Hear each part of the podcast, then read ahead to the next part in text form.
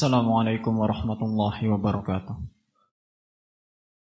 إن الحمد لله نحمده ونستعينه ونستغفره ونستهديه ونتوب إليه ونعوذ بالله من شرور أنفسنا وسيئات أعمالنا من يهده الله فلا مضل له ومن يضلل فلا هادي له وأشهد أن لا إله إلا الله وحده ربنا لا شريك له وأشهد أن نبينا محمدا عبده ورسوله صلى الله عليه وعلى آله وأصحابه ومن تبعهم بإحسان إلى يوم الدين وسلم تسليما مزيدا.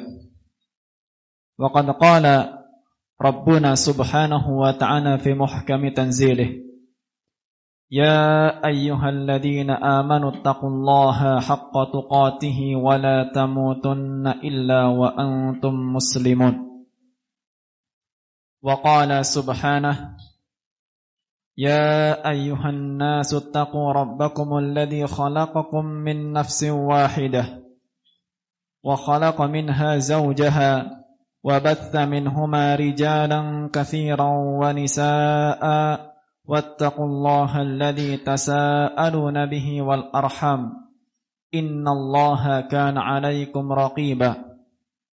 وقال الله سبحانه وتعالى يا أيها الذين آمنوا اتقوا الله وقولوا قولا سديدا. يصلح لكم أعمالكم ويغفر لكم ذنوبكم. ومن يطع الله ورسوله فقد فاز فوزا عظيما. اعلموا رحمكم الله وأعزكم جميعا أن أصدق الحديث كتاب الله وخير الهدى هدى نبينا محمد صلى الله عليه وعلى آله وسلم وشر الأمور محدثاتها وكل بدعة ضلالة. أما بعد. عباد الله اتقوا الله حق التقوى. Fa innallaha subhanahu wa ta'ala la yataqabbalu illa minal muttaqin Jamaah Jumat yang dirahmati, diberkahi dan dimuliakan oleh Allah Subhanahu wa taala. Kualitas keimanan dan ketakwaan kita senantiasa kita semuanya berusaha memohon kepada Allah agar senantiasa Allah jaga agar senantiasa Allah tambahkan nikmat iman dan takwa kepada kita semuanya di setiap waktu dan di mana pun kita berada. Karena kedua nikmat tersebut adalah sebesar-besarnya nikmat yang Allah subhanahu wa ta'ala karuniakan kepada hamba-hambanya.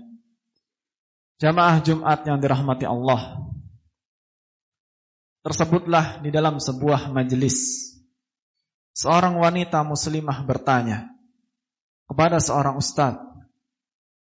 Seandainya ada seorang suami meninggal dan hanya meninggalkan seorang istri dan seorang anak laki-laki. Maka berapa yang akan didapat oleh seorang istri dan berapa yang akan didapatkan oleh anaknya? Maka dijawab bahwa sang istri hanya akan mendapatkan satu per delapan dari harta peninggalan suami. Adapun sisanya yang tujuh per delapan akan jatuh ke tangan anak laki-lakinya. Maka seorang muslimah yang bertanya kembali menanyakan apa yang telah dijawab. Mohon maaf. Mengapa seolah-olah apa yang Allah Subhanahu wa taala tentukan ini tidak adil? Bukankah seorang wanita sudah berusaha berjuang sekuat tenaga sejak mengandung, melahirkan, menyusui, merawat hingga dewasa, berat. Sedangkan seorang anak yang tidak melakukan hal seberat itu, dia mendapatkan jatah yang lebih banyak daripada ibunya?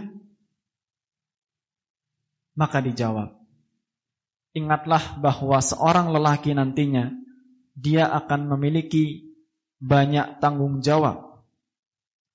Dia harus menafkahi istri dan anaknya.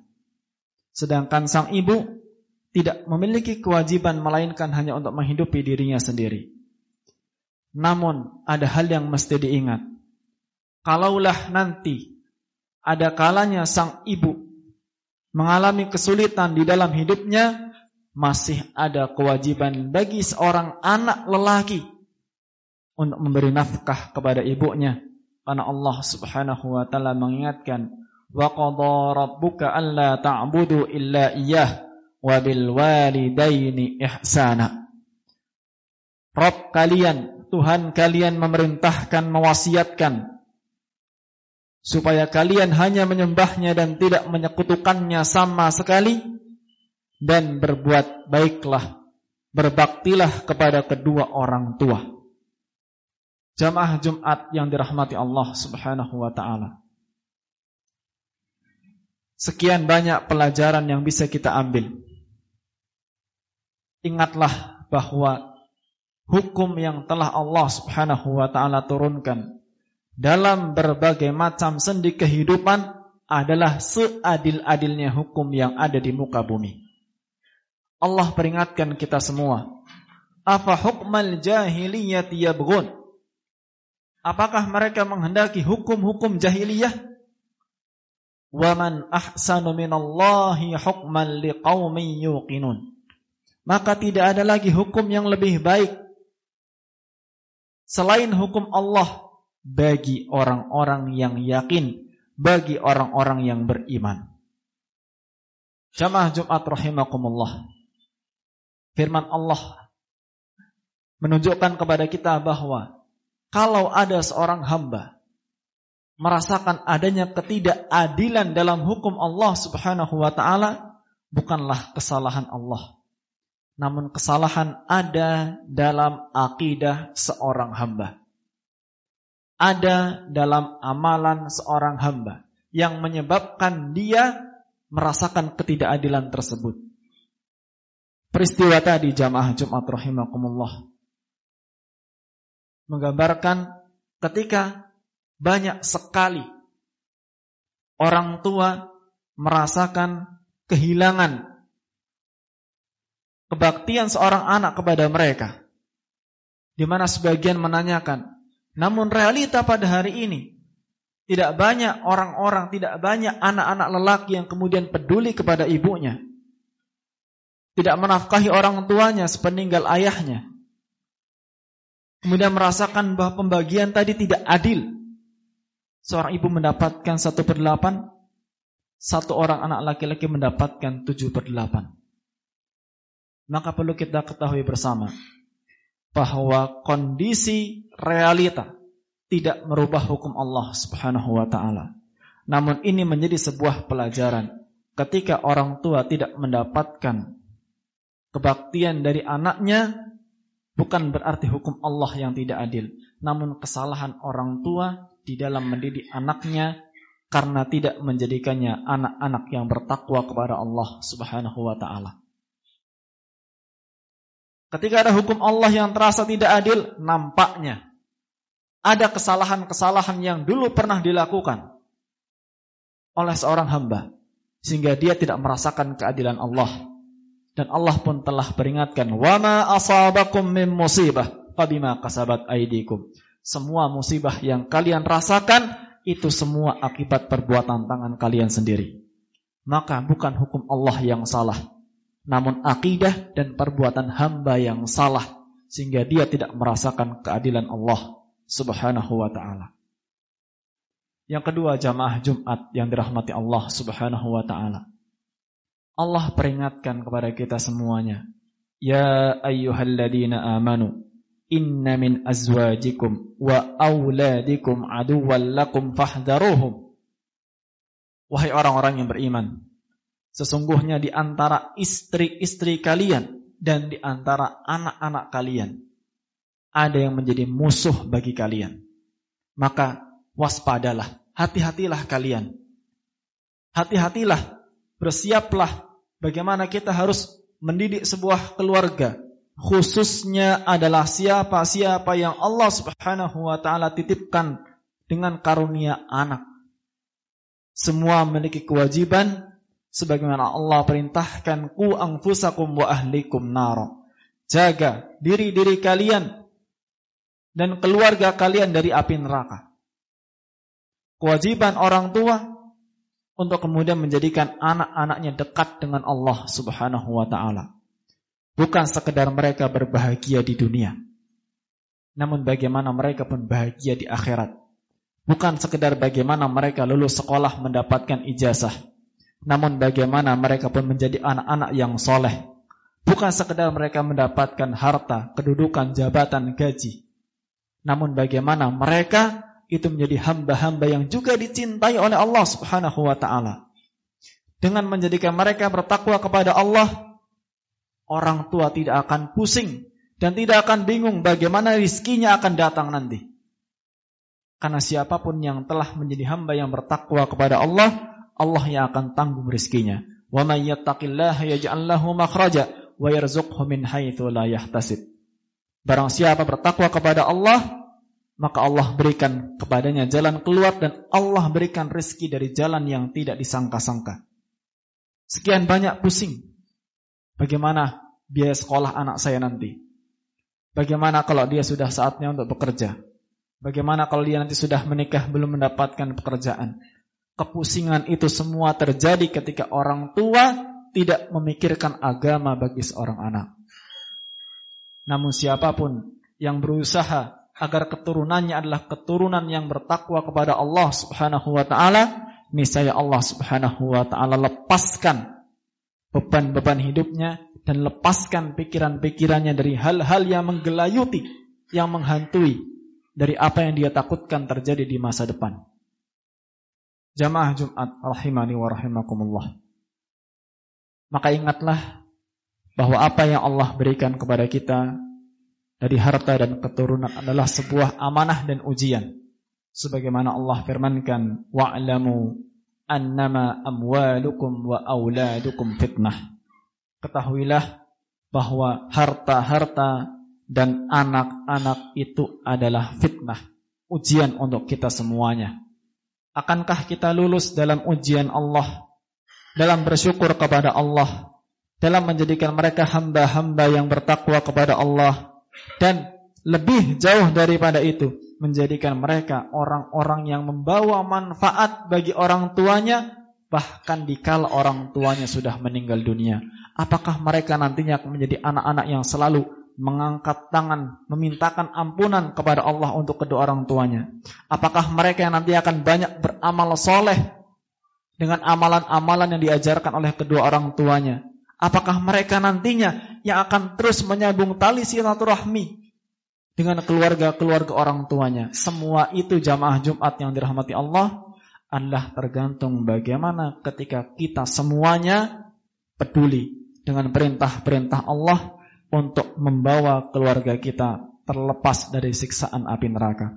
Aku qauli hada wa astaghfirullah li wa lakum wa lisairil muslimin min kulli dhanbin fastaghfiruh إنه هو الغفور الرحيم الحمد لله رب العالمين حمدا كثيرا طيبا مباركا فيه كما يحب ربنا ويرضى وأشهد أن لا إله إلا الله وحده لا شريك له وأشهد أن نبينا محمدا عبده ورسوله صلى الله عليه وعلى آله وأصحابه ومن سار على نهجه واستنى بسنته ودعا بدعوته إلى يوم لقاء ربه وقد قال سبحانه وتعالى يا أيها الذين آمنوا اتقوا الله ولتنظر نفس ما قدمت لغد واتقوا الله إن الله خبير بما تعملون أما بعد عباد الله اتقوا الله حق التقوى واعلموا كما قال الله سبحانه وتعالى وَمَنْ يَتَّقِ اللَّهَ يَجْعَلْ لَهُ مَخْرَجًا Al-ayah. Jamaah Jumat yang dirahmati dan dimuliakan Allah Subhanahu wa taala. Satu sisi pelajaran terakhir dari fenomena perasaan ketidakadilan akan hukum Allah Subhanahu wa taala. Perlu diingat bahwa seorang muslim lelaki mungkin ada kalanya merasakan banyak beban ketika dia telah memiliki seorang istri atau bahkan mungkin lebih. Sudah memiliki anak dan mungkin anaknya pun banyak. Dia telah memiliki banyak tanggung jawab. Namun ingat, seorang lelaki tidak akan pernah gugur kewajibannya untuk terus berbakti kepada orang tua, terkhusus adalah seorang ibu. Ingatlah ketika Rasulullah sallallahu alaihi wasallam ditanya, "Ya Rasulullah, man ahaqqun nasi bi husni sahabati?" Wahai Rasulullah, siapa orang yang paling berhak untuk mendapatkan kebaktianku? Qala ummuk, ibumu. Qala thumma man? Kemudian siapa lagi? Qala ummuk, ibumu. Qala thumma man? Kemudian siapa lagi ya Rasulullah? Qala ummuk. Qala thumma man? Kemudian siapa lagi ya Rasulullah? Qala abu. Tiga kali Rasulullah SAW mengatakan ibumu. Tiga beban yang dirasakan oleh seorang ibu namun tidak dirasakan oleh seorang ayah. Mengandung, melahirkan, menyusui. Dan semuanya perkara yang sangat berat. Maka dari itu jamaah Jumat rahimani wa rahimakumullah. Fenomena yang tergambar ketika seorang anak lelaki sudah sibuk dengan dunianya, sibuk dengan pekerjaannya, bahkan mungkin tinggal di luar kota, sibuk dengan keluarganya, anak dan istrinya, berbagai macam permasalahan dia hadapi. Akhirnya semua itu harus mengorbankan ibunya yang tidak terurus. Di mana mungkin tidak bisa setiap saat ketika ingin bertemu dengan anak lelakinya. Dia harus memanggil, itu pun tidak mungkin langsung bisa. Harus menunggu kapan dia libur, kapan dia cuti, dan seterusnya. Maka dari itu, kaum muslimin rahimakumullah, apa yang telah tersebut di dalam Al-Quran tentang kewajiban anak berbakti kepada kedua orang tua, tidaklah pernah gugur. Bahkan ketika orang tua sudah meninggal dunia. Namun ingatlah kewajiban nafkah kepada anak lelakinya itu gugur setelah seorang anak lelaki telah mencapai usia baliknya dan dia telah bisa untuk berusaha. Maka sekali lagi jamaah Jumat hadani Allah wa iyyakum rasa ketidakadilan yang dirasakan oleh hamba-hamba Allah bukanlah karena kesalahan hukum Allah namun karena kesalahan perbuatan dan akidah yang dilakukan oleh hamba-hamba Allah di muka bumi ini. Kita mohon kepada Allah semoga Allah Subhanahu wa taala senantiasa menunjukkan kepada kita jalan-jalan yang diridhoi olehnya. Ibadallah innallaha wa malaikatahu yusalluna 'alan nabi ya ayyuhalladzina amanu sallu 'alaihi wa sallimu taslima. Allahumma salli wa sallim ala nabiyyina wa habibina al-Mustafa Muhammad ibn Abdullah alihi wa sahbihi ajma'in. اللهم لا إله إلا أنت سبحانك إنا كنا من الظالمين. اللهم اغفر لنا ذنوبنا وكفر عنا سيئاتنا وتوفنا مع الأبرار وأنت راض عنا. اللهم اغفر لوالدينا وارحمهم كما ربونا صغارا. اللهم اغفر للمؤمنين والمؤمنات يوم يقوم الحساب. اللهم أصلح لنا ديننا الذي هو عصمة أمرنا وأصلح لنا دنيانا التي فيها معاشنا وأصلح لنا آخرتنا التي إليها معادنا. واجعل الحياة زيادة لنا في كل خير واجعل الموت راحة لنا من كل شر. اللهم ربنا هب لنا من أزواجنا وذرياتنا قرة أعين واجعلنا للمتقين إماما. اللهم اهدنا وسددنا إنا نسألك الهدى والسداد. اللهم يا مقلب القلوب ثبت قلوبنا على دينك. اللهم يا مصرف القلوب صرف قلوبنا إلى طاعتك. اللهم أصلح ولاة أمورنا. اللهم أصلح ولاة أمورنا. اللهم أصلح ولاة أمورنا. اهدنا وإياهم جميعا سبيل الرشاد يا رب العالمين. اللهم ربنا آتنا في الدنيا حسنة وفي الآخرة حسنة وقنا عذاب النار. وصلى الله على نبينا محمد وعلى آله وصحبه وبارك وسلم. وآخر دعوانا أن الحمد لله رب العالمين. أقم الصلاة.